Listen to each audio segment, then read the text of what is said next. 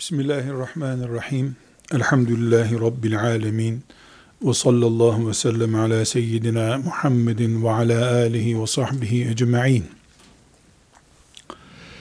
Adım adım cennete yürümek için her sabah namaza kalkıyoruz. Her abdestimiz cennete bir adım daha yaklaşmak içindir. Asiye cennete doğru hızlı yürüyen bir kadın olduğu için babası Adem'le cennette buluşmayı becerebildiği için Asiye iyi bir kadındır. Meryem onun için muhteşem bir kadındır. Hadice binti Huveylid radıyallahu anha bunu en iyi beceren kadın olduğu için muhteşemdir.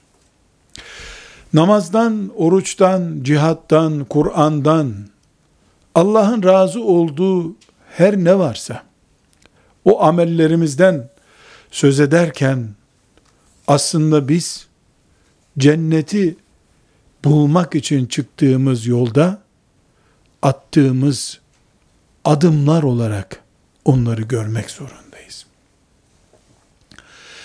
Bugünkü dünya mücadelemiz bir sabah namazındaki sabah namazı, bir cihat meydanındaki cihat, tesettür olduğunda tesettür, ilim olduğunda ilim, hangi isimle anılırsa anılsın, sonunda bir cennet mücadelesi yapıyoruz.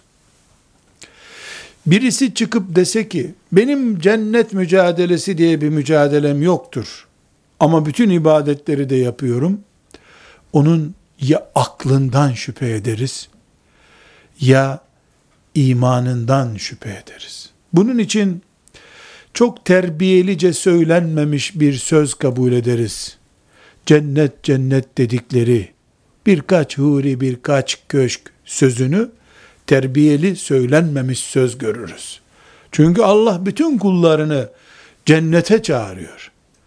Allah cennete çağırırken kullarını, kullarından biri çıkıp bana seni gerek, cenneti ne edeyim derse bu ne biçim seni gerek olur diye itiraz ederiz.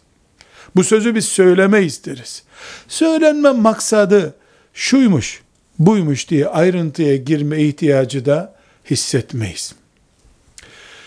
Biz inşallah asiye olmak için erkek veya kadın, erkekler de asi olmak zorundadırlar. Asiye olmak için çıktığımız yolu sonunda cennete gidilecek bir gayenin yolu olarak kabul ediyoruz. Asiye de ölümle burun buruna geldiğini anladığında ne demişti? Rabbim bana cennetinden bir ev versen demişti. Allah da bunu kabul etmişti. Bütün mücadelemiz, yorgunluk ve yoğunluğumuz cennet içindir. Cennet için yoruluyoruz. Cennet için mücahide kadınlar şehirlerde kaynatan sıcağın altında tesettüre bürünüyorlar. Cennet için mal infak ediyoruz. Cennet için uykusuz kalıyoruz. Her şey cennet içindir. İnşallah da cennetine Rabbimiz bizi kabul buyurduğunda bu yaptığımız işlerin bu mücadelemizin ve cihadımızın bütün Rabbimizin şeriatına uygun olarak yaptığımız şeylerin ne manaya geldiğini, ne işe yaradığını inşallah orada göreceğiz. Hanım kardeşlerim, cennete girmenin şartı imandır. Bunu biliyoruz. Cennete girmenin şartı olan imanı koruyan, ayakta tutan, aktif hale getiren de salih amellerdir. Yaptığımız bütün Müslümanca işler salih ameller demektir. Bugün burada ben size cennete girmek için gerekli salih amelleri saymayacağım. Bunları zaten biliyorsunuz. Namaz kılmanın, sünnete uymanın, infak yapmanın, sıla rahim yapmanın bir cennet işi olduğunu zaten biliyorsunuz. Ben burada cennete girilecek işler diye bir liste çıkarmama gerek yok. Ama bugün burada asiye olmak iddiasıyla hareketlenen, asiyeyi Allah'ın kendisine örnek gösterdiğini anlayıp, ben de bu zamanın, bu ümmetin asiyesi olmak istiyorum diyen, 20 asırlık şu dünya takviminin 21. asrında yaşayan, modern çağda yaşayan Müslüman kadınlar olarak ve hatta Müslüman erkekler olarak cennete girme sürecimizde bugünün dikkat edilmesi gereken beş noktasını konuşacağım. Tekrar ediyorum, cennete girmek için gereken şartların imanla beraber salih ameller olduğunu, salih amelin de örneklerini çok iyi biliyorsunuz. Sıla-i Rahim mesela. Sıla-i Rahim cennete sokan salih bir ameldir. Bunu biliyorsunuz. Burada tekrar etmemize gerek yok. Namaz kılmanın cennete sokan salih amellerden olduğunu biliyorsunuz. Burada tekrar edilmesine gerek yoktur. İnfak etmenin, Allah için vermenin, zikir yapmanın, Kur'an okumanın, ilim tahsil etmenin, cennete sokan amellerden olduğunu biliyorsunuz. Ve değerli bacılarım, hepiniz ya annesiniz, ya anne adaylarısınız. Resulullah sallallahu aleyhi ve sellemi defalarca duydunuz. Ne buyuruyordu? Kim üç kız çocuğu yetiştirirse, o üç, üç kız çocuğu onun cennetidir. Dolayısıyla biliyorsunuz ki, kız çocuğu yetiştirmek bile, cenneti kazanma nedenlerindendir. Burada benim size, 21. asırda yaşayan Müslümanlar olarak, hicretin 1400 şu yılına gelmiş Müslüman hanımlar olarak, şu şu şu ameller, cennete sokar sizi. Aman dikkat edin diye tavsiye listesi getirmem yanlış olur. İlmihal öğrenirken de bunları öğrendiniz. Müslümanlığınıza dair bilgi birikimi yaparken de bunları zaten öğrendiniz.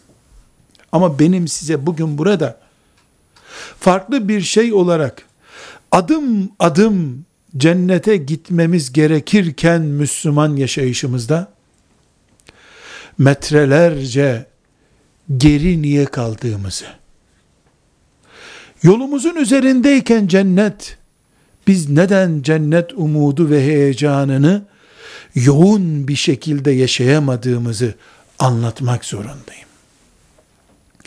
Hiç namaz kılmayan birisi de namazın hiç hayatında sünnetlerden birini işlemeyen birisi de Resulullah sallallahu aleyhi ve sellemin sünnetine uymanın cennete götürdüğünü bilir.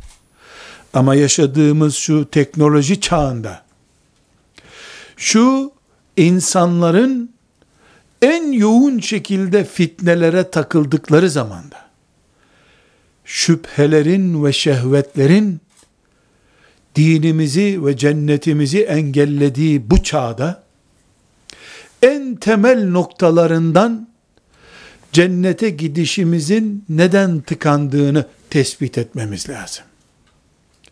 Dolayısıyla sizlere ben tesettürün önemini anlatmayı vakit israfı bulurum. Ama amellerimiz arasında bir denge, zamanına göre, yerine göre adamına göre amel yapma şuurunu kaybedersek, tesettüre rağmen, namazımıza rağmen, yani namaz kıldığımız halde, Ramazanda oruç tuttuğumuz halde, adım adım niye cennete gitmeyelim ki sorusunun cevabını da bulamayız. Eğer biz sermaye ile karı karıştırırsak ticaret yapamayız. Eğer biz farzla vacibi, haramla mekruhu karıştırırsak yaşadığımız Müslümanlık hızlı bir şekilde cennete götürmez bizi. Burada bugün özellikle Müslüman kadınların özellikle de Müslümanlığa hizmet etmek isteyen kadınların daha iyi Müslüman olmak mücadelesi veren genç kızlarımızın beş noktadan adeta beş vitesli bir araç gibi cennete hızlı bir şekilde gitme taktiklerini konuşmak istiyorum. Ola ki yanlış anlaşılır diye bir kere daha vurgulama yapayım. Herhangi bir kimse sözlerimizden namaz cennete götürmüyormuş. Herhalde anlamaz. Tesettür cennete gitmek için önemli değilmiş. Herhalde anlamaz. Ama şunu anlamasını istiyorum. 1400 senedir tesettür zaten var bu ümmette. Ama Fransızlar orduları ile Maraş'ı işgal ettikleri zaman tesettür yüzde yüz şuurla yapılan bir ibadetti. O tesettür Maraşlı Müslüman kadınları cihada ve cennete götürdü. Şimdi tesettürlü olduğu halde internet üzerinden gıybet yapabilen bir Müslümanın önceliğinde değişiklik olması gerekiyor.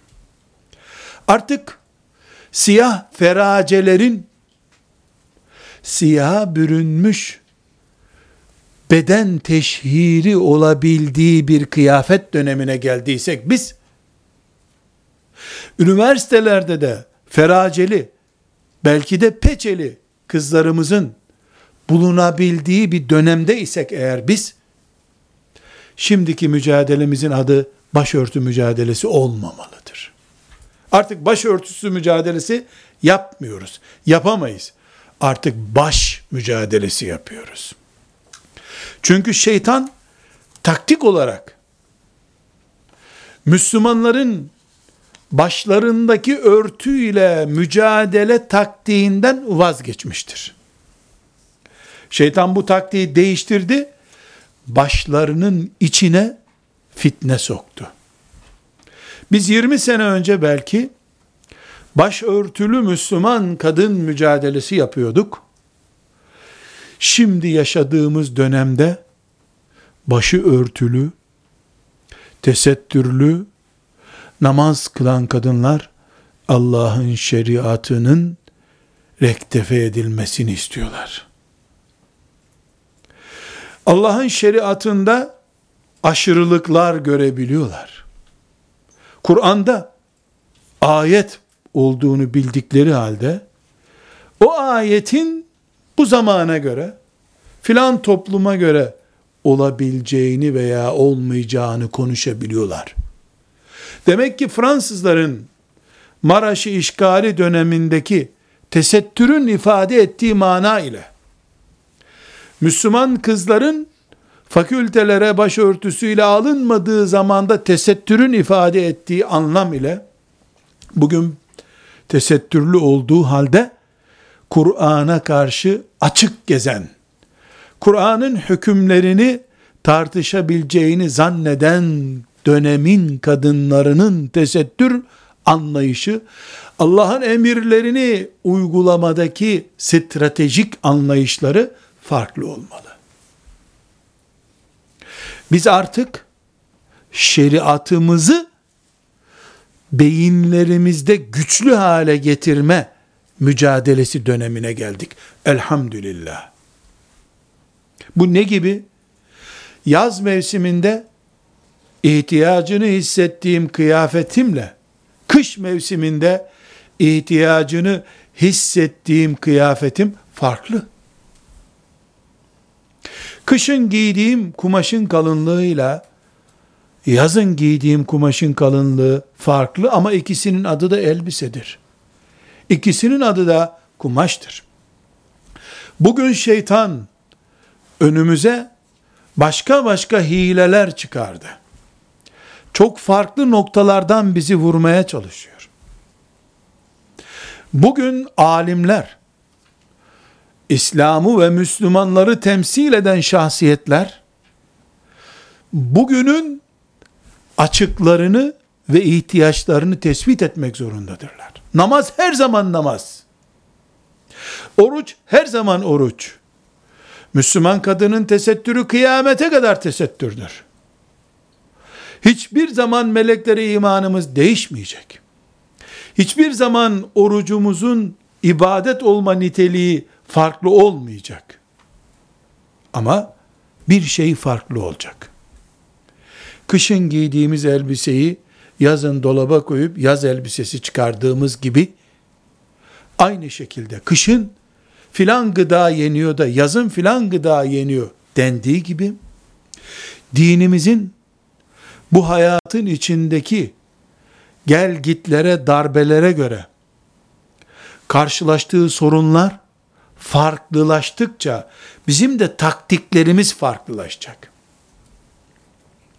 Dün çok önemli olan şey başörtüsü örneğinde verdiğim gibi bugün ikinci sıraya düşmüş olabilir.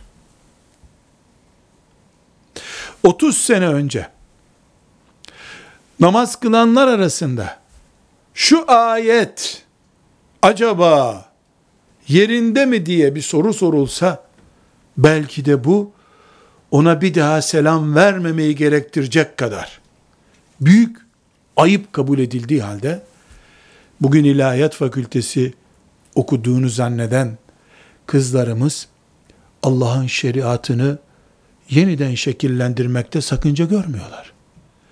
Demek ki şeytan taşlarla oynadı, taktiklerini değiştirdi. Biz hala eski taktikle devam edemeyiz. Nasıl şehirler büyüyünce hoparlörle ezan okumayı düşündük de ezanımız daha çok duyulsun diye, aynı şekilde şimdi fitneler değişince, şeytanın taktikleri değişince, hiç çare yok, biz de taktiğimizi değiştireceğiz. Sözlerimin başında dedim ki hanım kardeşlerim, genç kızlarım, biz adım adım cennete gitmek için bu dünyada varız. Adım adım cennete gittiğimiz bu dünyada şeytan da adım adım peşimizden geliyor. Bunun için de bir sene bir taktik uyguluyor, öbür sene başka taktik uyguluyor. Müminler o taktiğini keşfedip o tuzaktan kurtarınca kendilerini yeni bir taktik getiriyor. Bu taktikler bazen kılıflandırılmış, güzel kılıflandırılmış şekliyle karşımıza çıkıyor. Biz de mümin olarak basiretli olup bu dönemde hangi fitneyi kullanıyor şeytan? Onu aman bilelim, karşı taarruza geçelim dememiz gerekir. Anlattığım şey budur. Beş noktadan Müslümanlığımızı yeniden gözden geçireceğiz. Beş başlık açacağım şimdi. Bu beş başlık İslam'a yeni getirilmiş şeyler değil. Aynı İslam'ı, aynı Kur'an'ı, aynı şeriatı konuşuyoruz ama bir farkla. Mevsim değişti, kış geldi, gardolabımızı açıyoruz, içinden kışlık elbiselerimizi çıkarıyoruz gibi. Yoksa din bizim, din bütün, din değişmez, din Allah'ın şeriatı demek zaten, biz haşa dinde ne azaltma ne çoğaltma yapamayız. Yaparsak din elimizden gider. Ama öğle ezanı okunurken akşam namazına da niyet edemeyiz.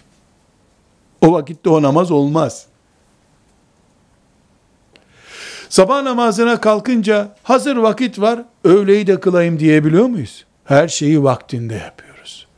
Beş temel prensibimiz cennete giden adımlarımızı atarken beş temel prensibimiz ya da sizlere ifade ettiğim başlık altında konuşacak olursam asiyeleşmek için 2000'li yılların taktiği olarak dikkat etmemiz gereken beş başlığımız bu açıdan farklı. Yoksa dinin içinde haşa bir noktayı bile yerinden değiştiremeyiz. Müslüman olarak ölmek istediğimiz sürece. Birincisi Asiye adayları, hanımefendiler. Asiye ile kıyamet günü buluşmak isteyenler. Birincisi bu dinde her şeyi Allah'ın koyduğu yere koyun. Allah'ın koyduğu yerden alıp başka yere koyduğunuz hiçbir şey din değildir. Velev ki namaz kılmak olsun. Ben size çok canlı bir örnek vereceğim. Kadın özel günlerinde namaz kılmaz. Haram, suç. Neden? Çünkü namaz kıl diyen Allah, özel gününde kılmayacaksın dedi. Namaz kılmamak ne kadar büyük suç ve haram ise, özel günlerinde ben inat ettim namaz kılacağım diyende o haramı işlemiş olur. Kıl emriyle şimdi kılma emri aynı Allah'ın emri çünkü. Tıpkı bunun gibi. Allah'ın farz demediğine farz demek de bir suçtur. Nafile ile farzın yerini değiştirmek suçtur. Allah'ın koyduğu yerde kalacak her şey. Şeriatını nasıl dizayn ettiyse Allah o şekilde muhafaza edeceğiz. En basit örneğiyle farzlardan örnek verdik. Farzlarla nafileleri karşılaştırdığımızda örnek verdik. Haramlar da örnek alındığında aynı şey karşımıza çıkar. Her şey Allah'ın koyduğu gibi olacak. Çok basit bir örnek daha vereceğim. Müslüman bir kadın en çirkin haramlardan birini faizdi, zinaydı, kumardı işliyor kabul edelim. Başka bir Müslüman kadın da o düzeyde değil de ikinci derecedeki çirkin haramlardan birisini işliyor diyelim. Çünkü zina ile mesela kumar aynı derecede günah değil. Zina bin ağırlığında bir günahsa kumar 998 ağırlığında. Haram, cehennemlik bir iş ama aralarında tonaj farkları var. Zinanın, insan öldürmenin sıfır tavizli haramlığı var. Tam haram. Faiz tam haram. Ama kumar da haram olduğu halde faiz gibi değil. İşte 998 gram geliyor. Faiz 1000 gram geliyor. Full günah olduğu gibi. Ama buna rağmen bir kadının veya bir erkeğin bir haram işlediğini kabul edelim. En çirkin haramlardan biri olsun. Bu bin günah kazanmıştır. Şimdi bakın, her şeyi yerine oturttuğumuz zaman hangi Müslümanlığa dikkat etmemiz gerektiğinin örneği olarak. Ondan daha düşük bir günahı başka bir Müslümanın işlediğini kabul edelim. O da ne olsun? Mesela 900 ağırlığı olan bir puan. Günahların böyle bir ağırlık limiti yok anlaşılsın diye ben söylüyorum. Günahların Allah tarafından belirlenmiş büyük küçüklükleri var. O da onun bildiği rakamlar zaten ama biz misal olsun diye bunları konuşuyoruz. Fakat bu kadın bunu arkadaşlarının yanında işliyor. Mesela o tesettürlü bir kadınken düğününde rezil bir kıyafetle düğün yapıyor. Üstelik de Kur'an kursu mezunu. Onu herkes örnek biliyordu. O Yasin öğretmişti mahallesinde. Onun o giydiği kıyafet veya işlediği filan haram, beş kişiye daha örnek oluyor. Alimlerimiz derler ki, ne mutlu o insana ki ölümüyle beraber günahları da ölüp gitmiştir. Vay o insanın haline ki o öldüğü halde günahları hala yaşıyor. Ne çıktı ortaya şimdi?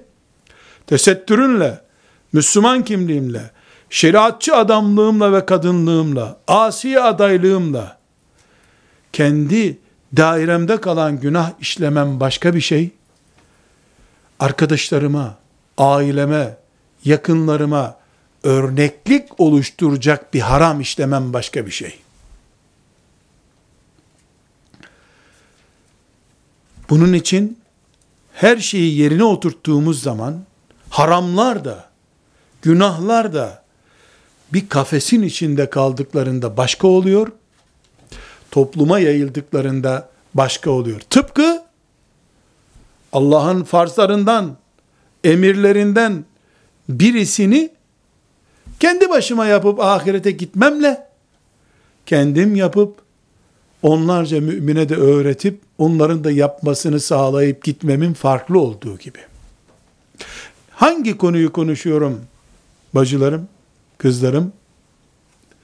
Adım adım cennete giderken bu asırda karşımıza çıkmış taktik sorunlarını konuşuyorum. Her şeyi yerine oturtmamız lazım diye birinci başlığı açtık.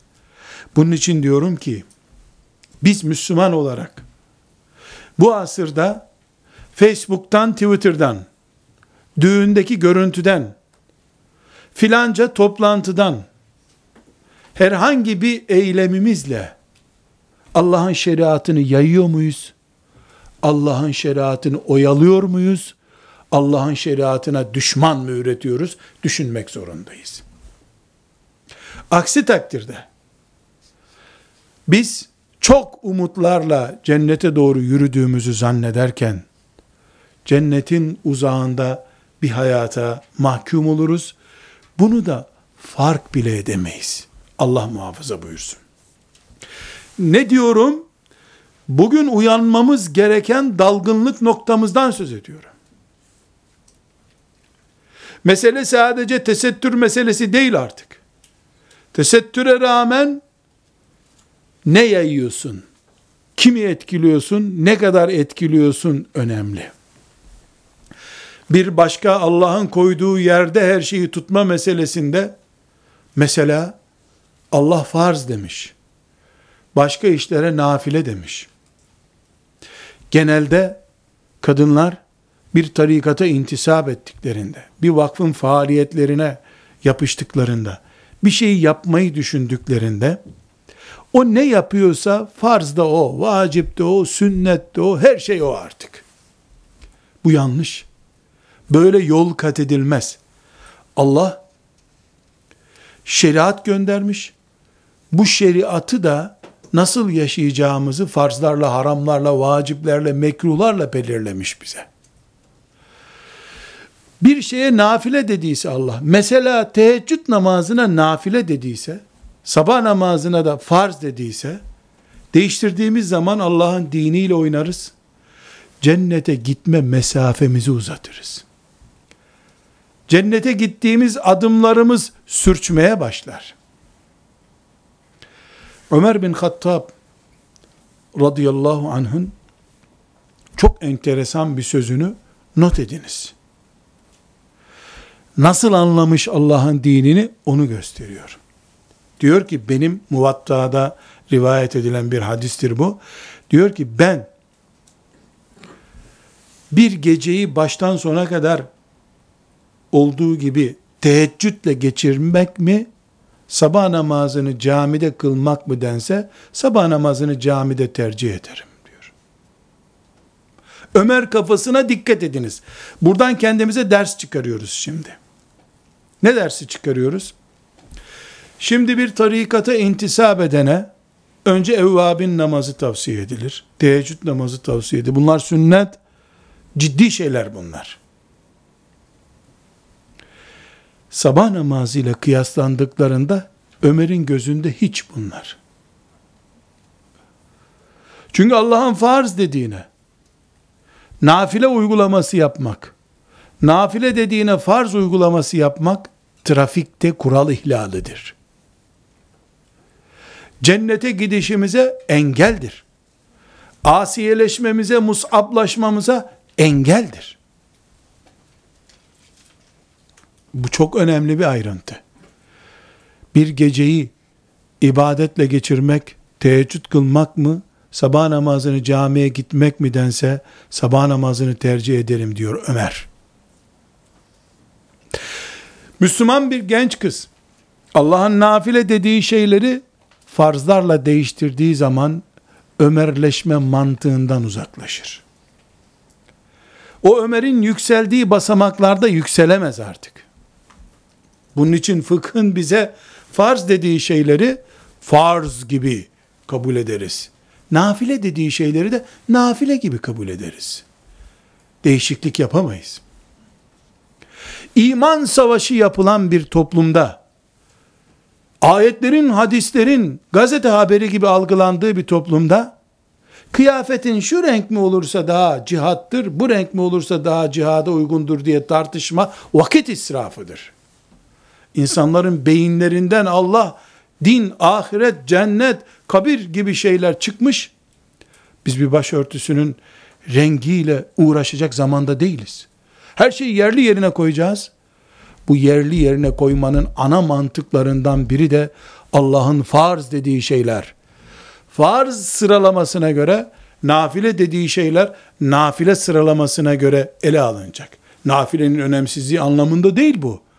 Ama sırasını bulmalı nafile. Yerini bulmalı.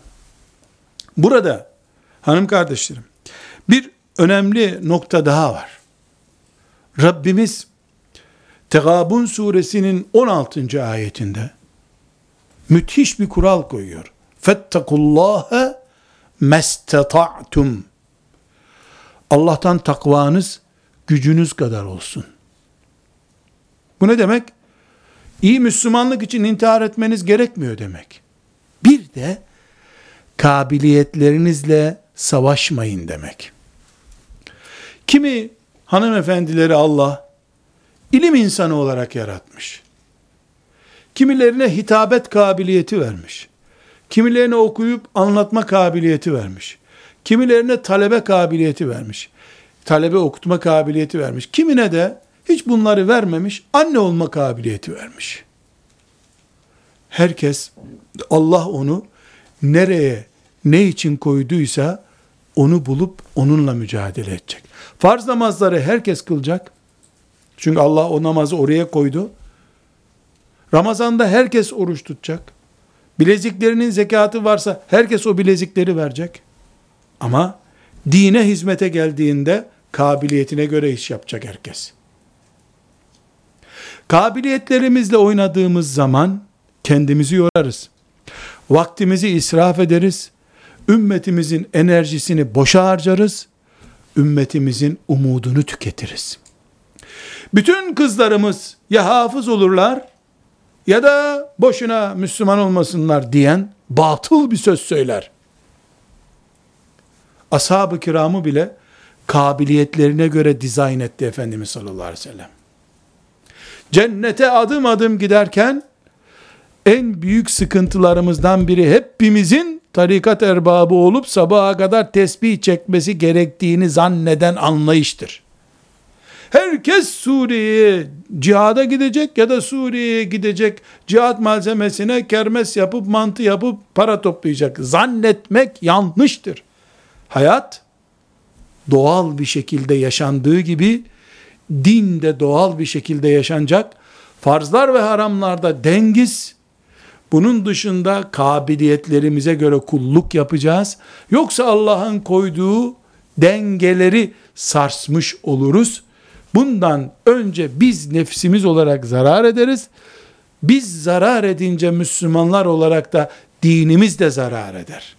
Ümmetimiz vakit kaybeder, enerji kaybeder. Tekrar özetliyorum. Anlamadınız muhakkak diye değil. Anladınız ama tekit etmek istiyorum.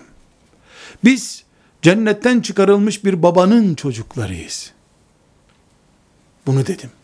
Tekrar cennete dönmek zorundayız. Onun için bu dünyada varız. Bunu dedim.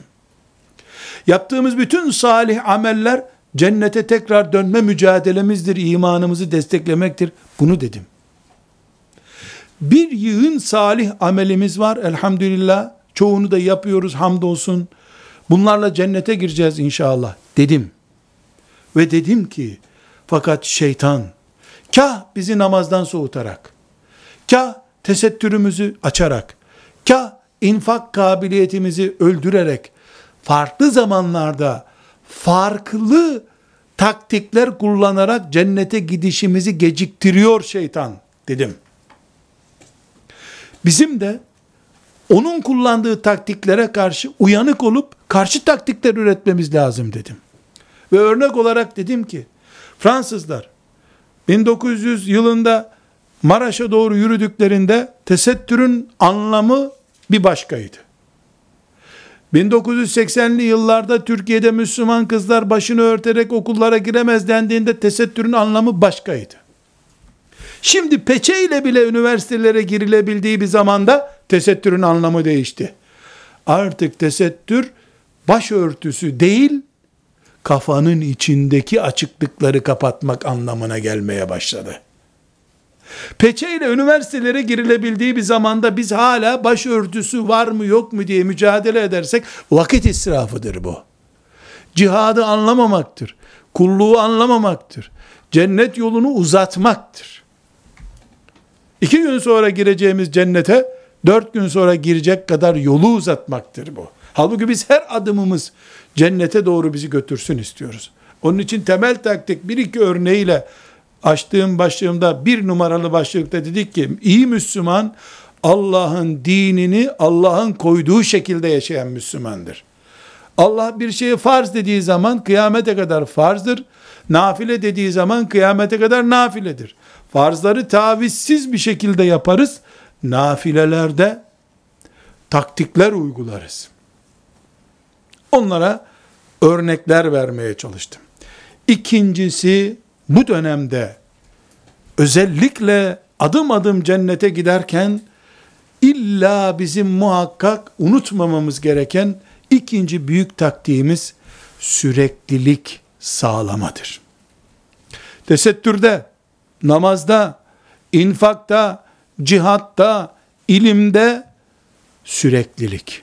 Çünkü Allah saman alevini sevmiyor. Günübirlik aşkları istemiyor Allah. Eğer biz Müslümanlar olarak 50 tane hanım kız Riyazu Salihin okumak üzere başladık da 50. hadise gelmeden 20 kişiye düştüysek 100. hadise geldiğimizde 10 kişiye düştüysek 200. hadise gelince de grubumuz tamamen dağıldıysa biz bu asırda şeytanın maymun iştahlılık hastalığına yakalanmış nesiliz demektir. Maymun iştahlılık.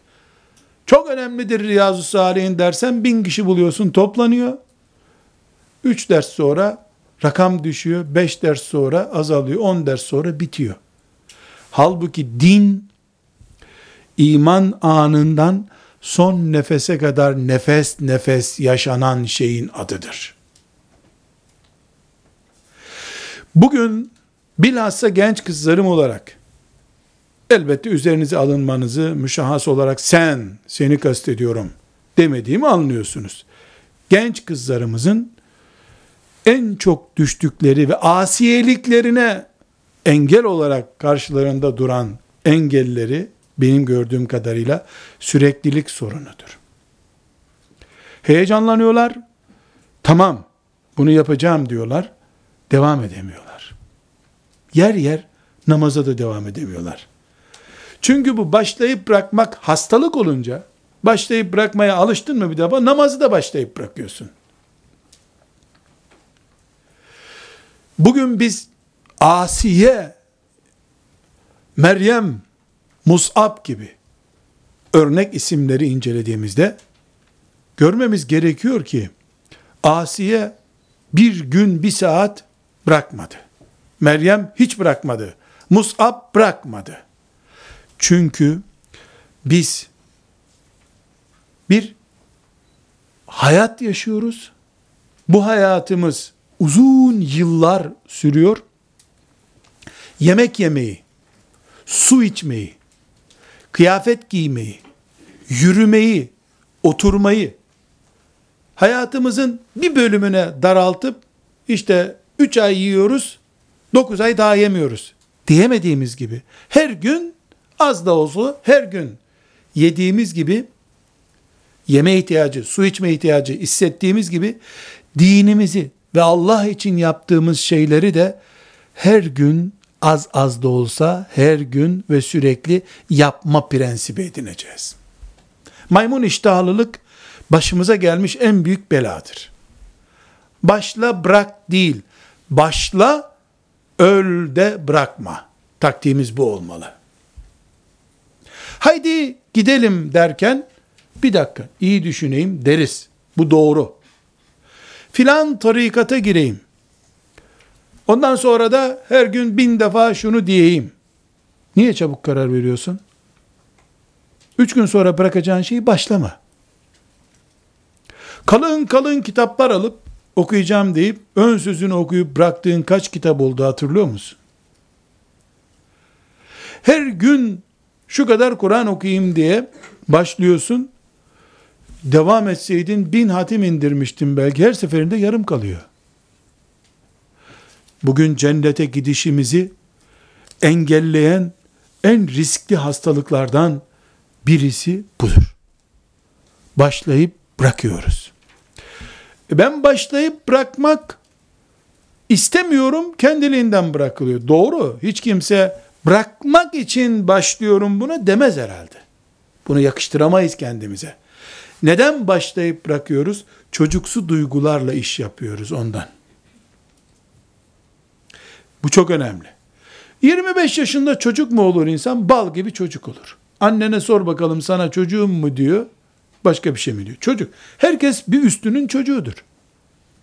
Duygular da bedenler gibi çocuk kalabiliyor. Bir. İki, kabiliyetlerine göre mi bir iş yapıyorsun? Yoksa heyecanına göre mi iş yapıyorsun?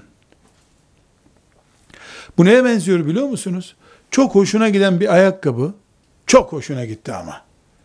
Baktın bundan da başka yok. Hele bir giyeyim bunu diyorsun. E ayağına olmadı senin. Olsun olsun çok güzel. Giyiyorsun. E 100 metre gidince ayağını vuruyor. Vurunca bırakıyorsun. Tam ayağına göre olanı almadığın için uzun süre onu giyemiyorsun. Aynı şekilde Allah için yaptığımız işler eğer bizim kabiliyetlerimize, yeteneklerimize uygun işler değilse farzları konuşmuyoruz. Haramlardan kaçmayı konuşmuyoruz. Onların dışında yaptığımız işler bizim yeteneklerimize, fırsatlarımıza, ailevi yapımıza uygun şeyler değilse bırakılacağı belli şeylerdir bunlar. Dinin edebiyatını yapmak diye bir dindarlık yoktur. Dini yaşamak diye bir dindarlık vardır. Bu asırda ne dedik? Her şeyi yerli yerine oturtacağız. Birinci kural. Farza farz, harama haram, mekruha mekruh, nafileye nafile diyeceğiz. İki, sürekli yaptığımız iş bizim işimizdir. Başlayıp bıraktığımız iş bırakılmış iştir. Ayşe anamız radıyallahu anha Efendimiz sallallahu aleyhi ve sellemi tarif ederken sünnet diyoruz ya ehli sünnet olacağız diyoruz ya bakın nasıl tarif ediyor Müslim'de 746. hadis-i şerif bu Resulullah sallallahu aleyhi ve sellem bir iş yapacağı zaman onu kökleştirirdi diyor. Yüzeysel bir iş yapmazdı. Köküne kadar o işi sahiplenirdi. Buyurmuş ki aleyhisselam Efendimiz, yine Ayşe annemizden rivayet edilen bir hadis bu. Allah'ın en çok sevdiği iş, az da olsa sürekli olan iştir. Çünkü iman sürekli olması gerekiyor. Çarşamba günleri mümin, perşembe günleri vazgeçiyor. Oluyor mu? E bizim amellerimiz imanımızı desteklemek içindir. İman ömür boyu olduğuna göre imanımız paralelinde yaptığımız, mümin olduğumuz için yaptığımız işler de ömür boyu olmalıdır. Bu asırda ise fevrilik, bir mevsim şu iş, ondan vazgeçiyor bu iş, ondan vazgeçiyor öbür iş, türü bir hastalık peyda oldu. Buna tövbe edeceğiz.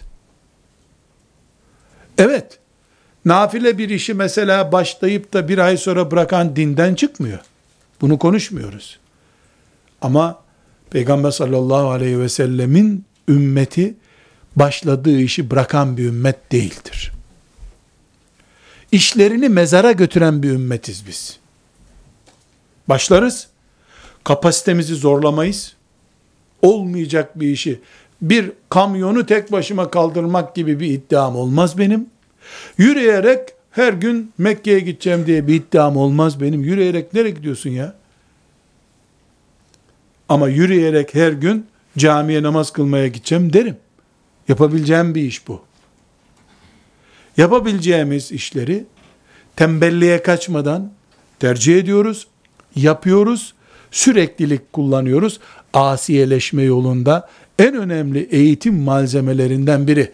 Her biriniz hanımefendiler son 10 senenizde başlayıp bıraktığınız işlere bir bakın. Bir depo dolusu iş yapmışsınızdır aslında. Keşke 10 tane işe başlayıp bırakmaktansa bir işi yapsaydınız melekler sizi onun uzmanı görecekti şimdi. Keşke sadece İlmihal kitabını baştan sona bir okuyup not tutsaydınız da bir sürü kitap alıp kitapların ilk sayfalarını okuyup bırakmasaydınız. Keşke ben her gün şu şu şu sureleri okuyacağım deyip de iki gün okuyup sonra bırakmak yerine sadece Fatiha'yı okuyup yatacağım deseydiniz de Fatiha uzmanı bir Müslüman olsaydınız. O sizi zamanla zaten Bakara suresine de sevk edecekti. Ama laubalilik başlayıp bırakmak, tadımlık işler yapmak, her işi bırakma hastalığına götürüyor bu sefer. Cennete adım adım giderken, adımlarımızı tökezleten hastalıkları konuşuyor, düzeleceği sistemi konuşuyoruz. Üçüncü noktamız, üçüncü noktamız, dini hocalara bırakmayacağız. Dinimize insan kazandıracağız. Çünkü dine insan kazandırmak, din benimdir demenin en güçlü ispatıdır. Ben cennete giriyorum, hiç kimse cehenneme girmesin diye gayret etmek gerekiyor.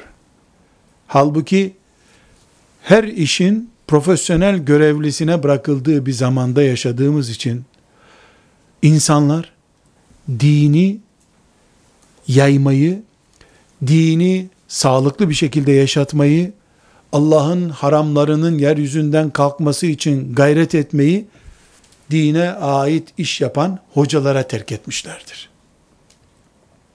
Bunun neticesinde de dine hizmette bir memur kadrosu çıkmıştır. Memurun soğuk yüzü, buruşuk eli dine hizmete yansımıştır bu sefer. Kadınlar anneler bebek büyütür gibi yeni bir mümin büyütme mücadelesini görevi görmüyorlar artık. Hanım hocalar var onlar Yasin öğretsin diyor. Yasin senin ölürken mededine yetiştiği gibi sen de sağlığında onu birine öğretme görevini yerine getirmen lazım. Ki böylece Yasin sen ölürken sana okunmasa bile Allah'ın izniyle sana şefaat etsin dine hizmeti kesinlikle kimseye havale edemeyiz. Din benim. Din benim. Ben müminim. Din benimse hizmeti başkasının değildir. Elbette hocalar da hizmet edecekler. Hocalar da üzerine düşeni yapacaklar. Ama ben ışık saçabildiğim her yerde dinimin nurunu saçmak zorundayım. Gayret etmek zorundayım. Asiyelik bu. Meryemlik bu. Mus'ablık bu. Ashab-ı kiramı anlamak budur. İçine kapanmış, seccadesi, tesettürü ve cuma akşamları okuduğu Kur'an, Müslümanlığı bu kadar olan, dinine karşı cimri Müslümandır. Dinine hizmeti başkalarına savsaklamış Müslümandır. Kadın olsun erkek olsun. Elbette kadınlar. Miting meydanlarına çıkıp gençleri namaza çağırsınlar demiyoruz. Kadınların kendilerine göre yapacağı dine hizmetleri var. Hiçbir şey yapamasalar aşure pişirmesinler dine hizmet etmek için. Pişirmesinler diyorum. Çünkü aşure pişirmek bir bid'attır. O bid'atı tek başına sen kendi evinde önle, bir bid'atı önlemek kadar büyük hizmet olur mu? Hiçbir şey yapamayan bunu yapsın.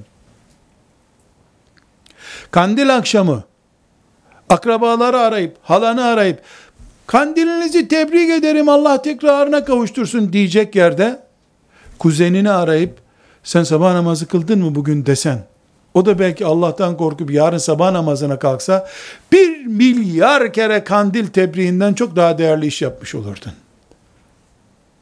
Ashab-ı kiramın yapmadığı bir iştir kandil tebriği. E işte ona İslam'ı hatırlatıyor. Sabah namazından daha değerli bir kandil var mı? Sabah namazında lambasını yaksın çocuk en büyük kandil o işte. Kuzenlerini ara. 10 gün üst üste ara. Tamam kılacağım ya bir daha arama beni desin. Bir sabah namazına kaldır. Bin kere kandil gecesi kutlaması, milyar kere kandil tebriği yapmaktan daha iyi. Her şeyi yerli yerine oturtuyoruz. Dinimize hizmete mecburuz. Kandil akşamı kutlaması, filanca aşure tatlısı, filanca bilmem nesi değil.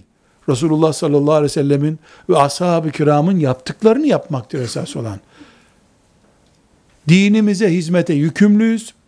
Bu hizmet kendimizden, yakın ailemizden, kuzenlerimizden, akrabalarımızdan nereye kadar ulaşabiliyorsak, nereye kadar ulaşabiliyorsak, her Müslüman kadının evlenip kurduğu evi aynı zamanda ümmeti Muhammed namına açılmış bir medrese değilse cennete adım adım giderken tıkanacağız demektir. Müslüman kadınların anahtarlarını cüzdanlarında taşıdıkları evleri müminlerin medresesi olmak zorundadır. Kitaplık olması gerekmiyor o evde. Biz mobil, mobil bir ümmetiz. İbadetlerimiz mobildir elhamdülillah. Kulluğumuzu mobil yaparız biz. Evlendi, ev sahibi oldu, filan apartmanda oturuyor. Filan apartmana filan kadın geldi. Ne demek? Filan apartmanda medresemiz açıldı demektir. Orası emri bil marufun yapıldığı yerdir. Nehyanil münkerin yapıldığı yerdir.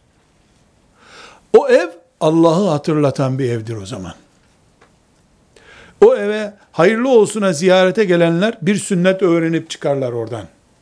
Bir bid'atten kurtulmaya karar verip çıkarlar o evden. Her mümin dininin hizmetkarıdır. Dinine hizmet etmeyen, sadece dininden hizmet bekleyen, bu ümmetin kalitesinin altında kalmış birisidir. Bu ümmetin kalitesi, aldığından fazlasını ümmetine verendir.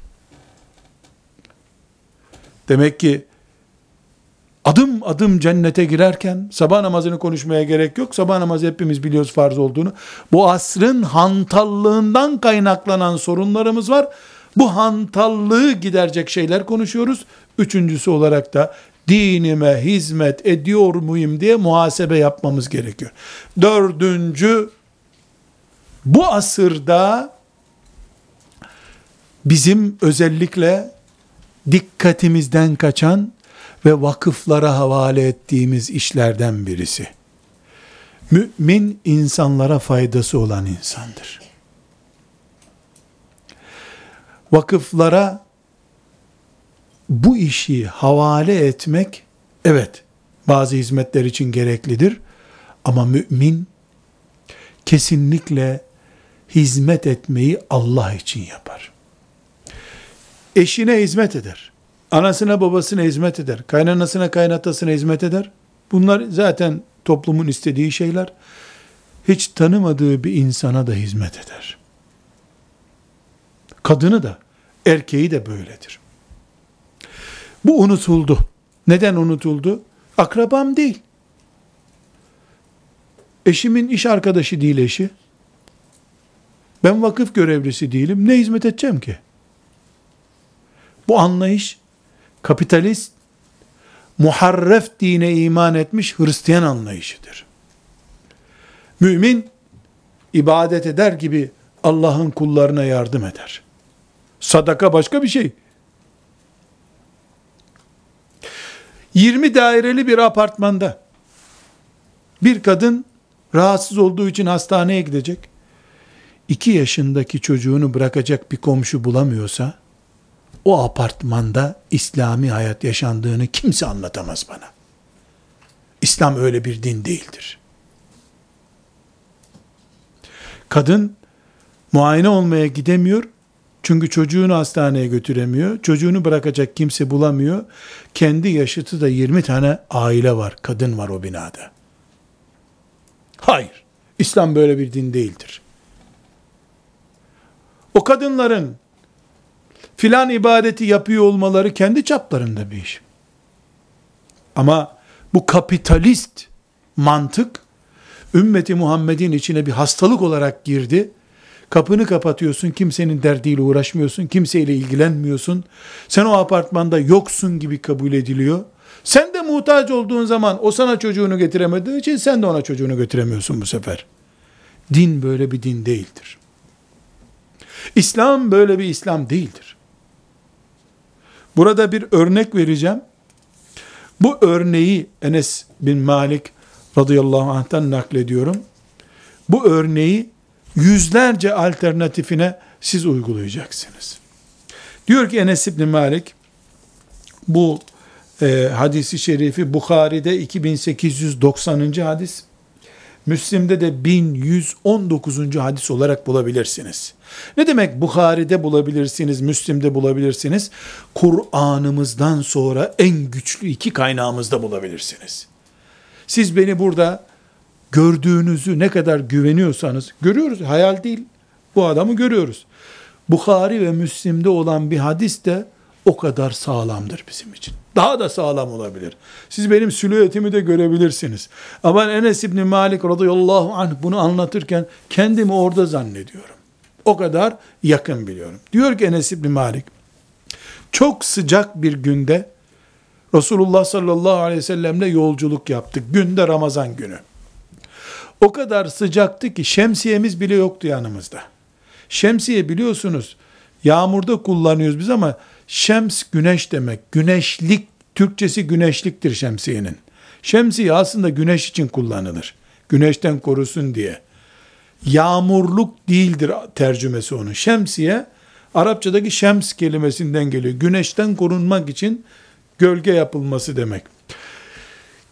Hepimizin çok sıcak ve oruçlu olduğumuz bir günde, Ramazan gününde, seferiler, Resulullah sallallahu aleyhi ve sellem izin vermiş. İsteyen orucunu aç açabilir demiş. Kendisi de açmış üstelik Efendimiz.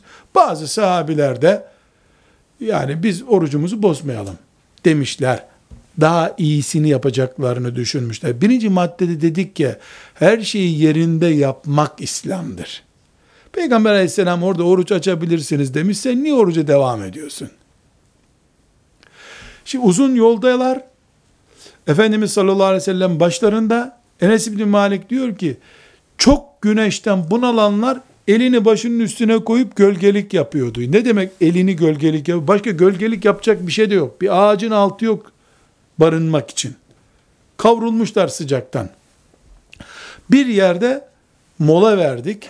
Orada çadır kurmamız gerekti diyor Enes. Çadır kuracaklar. Şimdi çadır kuracaklar ama ashabın bir kısmı oruçlu, bir kısmı oruçlarını bozmuşlar. Şimdi oruçlu olanlar Enes İbni Malik diyor ki çadır kuracağız diye oturduğumuz zaman oruçlular diyor çöktü kaldılar diyor. Susuzluktan perişan vaziyette oldular. Orucunu yiyenler de yani o gün Ramazan-ı Şerif olduğu halde orucunu tutmayıp seferiyiz diye orucunu açanlar da hem kendi çadırlarını kurdular, Peygamber aleyhisselamın çadırını kurdular, hem de o yere yıkılıp kalan oruçluların da çadırını kurdular diyor. Herkes bir defa Allah yolunda. Herkes Allah yolunda.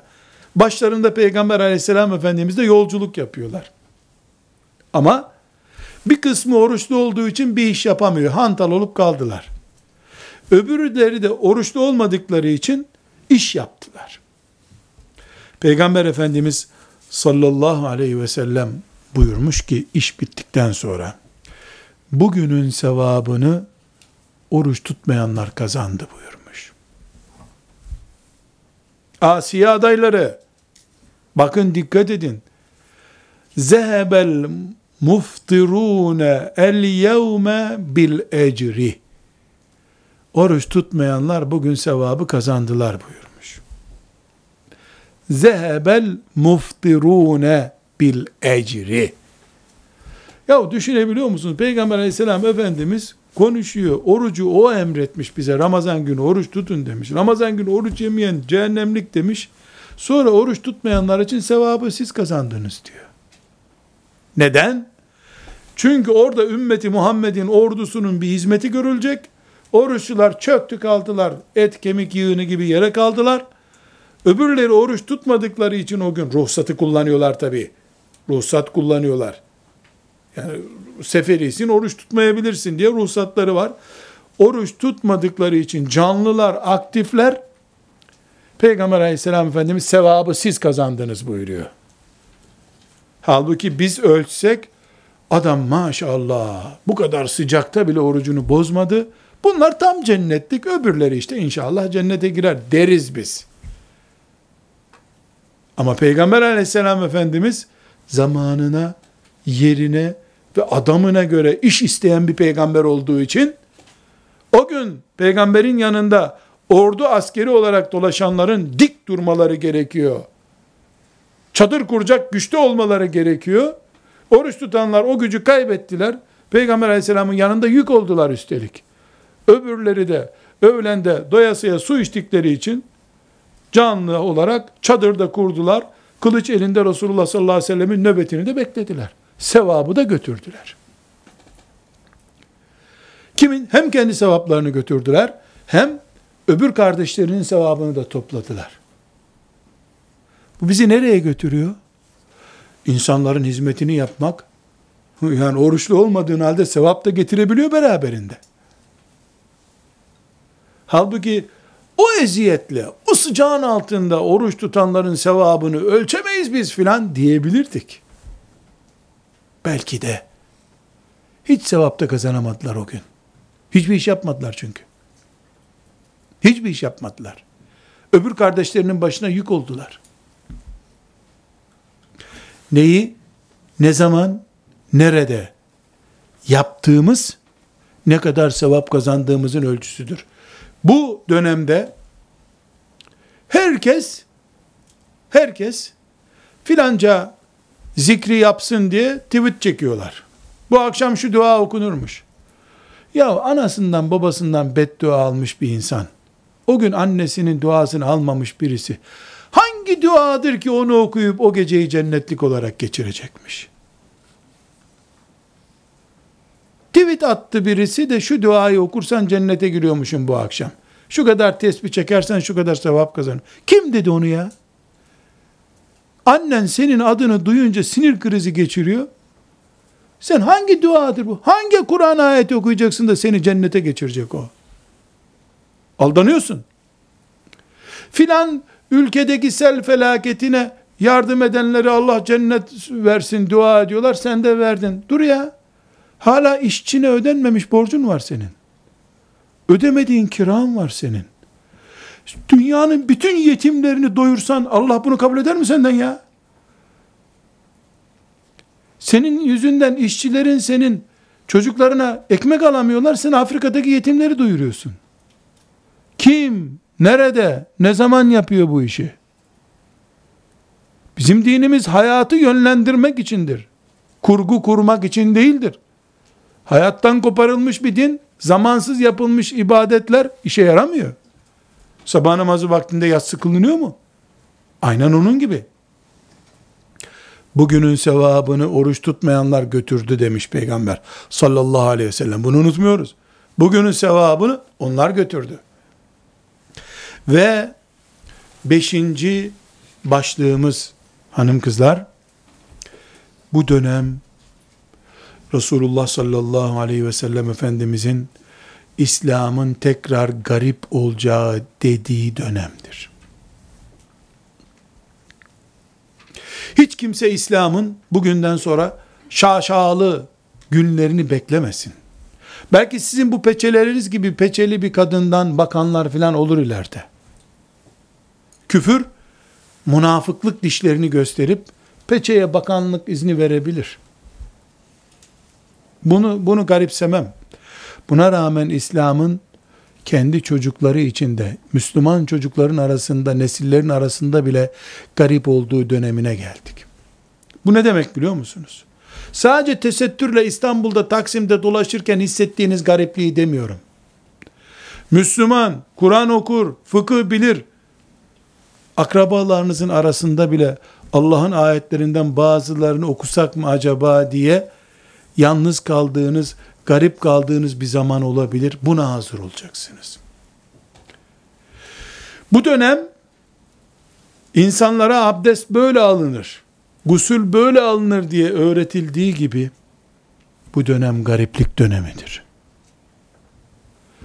Bu dönemde tek kalmaya razı ol. Firavun'un sarayının önünde dört çiviyle mıhlanmış asi olmaya hazır ol. Kendi evinde bile garip olabilirsin. Eşine karşı, çocuğuna karşı, akrabana karşı derdi anlaşılmamış bir Müslüman olabilirsin. Ashab-ı kiram, Allah onlardan razı olsun, küfrün şiddetine karşı gariptiler. Okuyacak Kur'an-ı Kerim göremedikleri için ga- gariptiler. Biz ise camilere, minarelere rağmen garip kalmaya mahkum olmuş bir nesiliz. Bu garipliği anlamazsan çatlarsın Müslümanlığının içinde. Dayanamazsın. Dün başladığını bugün bırakmak zorunda kalırsın. Ya acaba bu Müslümanlık böyle değil miydi demek zorunda kalırsın. Her bir Müslüman kadın, genç kız, erkek 7 milyarın içinde hiç kimse kalmasa ben tek kalmaya hazırım ya Rabbi diyerek iman etmelidir. Ve bu gariplik döneminde hanımefendiler kesinlikle dindarlık zordur. Bu dindarlık o kadar zordur ki Efendimiz sallallahu aleyhi ve sellem Tirmizi'nin 2260 numarayla rivayet ettiği hadisinde buyurduğu gibi Müslümanlığı yaşamak avucunun içinde kor taşımak kadar zordur. Böyledir. Müslümanlığımızın gariplik dönemine geldiği, Müslümanlığımızı yaşamanın ağır faturalar, kendi çocukları arasında bile getirdiği dönemde olduğumuzun belgesi aranıyorsa eğer en büyük belge Rabbani alimlerin yokluğudur. Alim yokluğu demiyorum.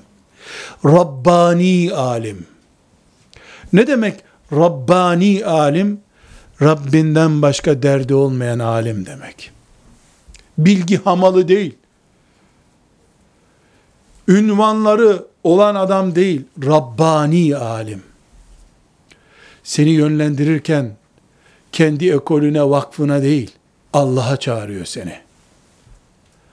Önüne değil öyle keseler dolusu hediye koymak. Bir bardak su versen bile senden bir şey içmem ben Allah'tan alırım diyor. Hediyeni bile kabul etmiyor. Rabbani alim. Hanımefendiler Allah adına konuştuğunu söyleyen yüzlerce binlerce alimimiz var. Vakıflar var, tarikatlar var, cemaatler var, meşrepler var. Neredeyse enflasyonu olacak İslami vakıfların. Hepsi İslam'a hizmet etmeye, hepsi İslam'ı yüceltmeye çalıştıklarını söylüyorlar. Kimsenin niyetini müdahale edip batıl göremeyiz. Öyle diyorlarsa Allah bilir öyle olup olmadı. Ama biz Rabbani alim istiyoruz. Rabbinden başka derdi olmayacak. Ücretini de teşekkürünü de Allah'tan bekleyecek. Bir genç kız tesettüre bürününce gözünden yaşlar akacak. Genç bir çocuk ben senin sohbetini dinledim. iki ay oldu. iki aydan beri sabah namazı kaçırmıyorum deyince o kalp krizi geçirdi zannedilecek kadar sevincinden, heyecanından rengi değişecek. Bir genç Allah'ın haramlarından birini bıraksın diye yüzlerce kilometre yürüyerek gitmeye hazır olacak. Sonra da benim kitabımı al tamam mı çok değerlidir diye kendi kitabının reklamını yapmayacak. Bir kişi Fatiha suresini düzgün okusun diye o sabaha kadar uykusuz kalacak. Rabbani alim. Alim demiyorum. O çok. Rabbani alim. Rabbinden başka derdi olmayan adam. İşte o epeydir yok bu topraklarda. Bu da gösteriyor ki bu ümmet gariplik günlerine geldi. Resulullah sallallahu aleyhi ve sellemi hatırlatan, ashab-ı kiramı Allah onlardan razı olsun hatırlatan alim kıtlığı var. Hoca kıtlığı var. Bunun beşinci noktayı gariplik döneminde olduğumuzu bilmemiz gerekiyor başlığını. Niye açtım? Siz bu garipliği gideren tipler olmaya ah dedin Allah'a söz verin diye. Bir, iki, bu şartlarda Müslümanlık yaşayacaksınız. Bilin diye. Tesettüre büründüğünüz için başka bir tesettürlü size gelip yanlış zamanda tesettüre girdin. En az beş sene geç evlenirsin. Ben öyle yaptım ama keşke yapmasaydım. Deyince çıldırır gibi olacaksınız.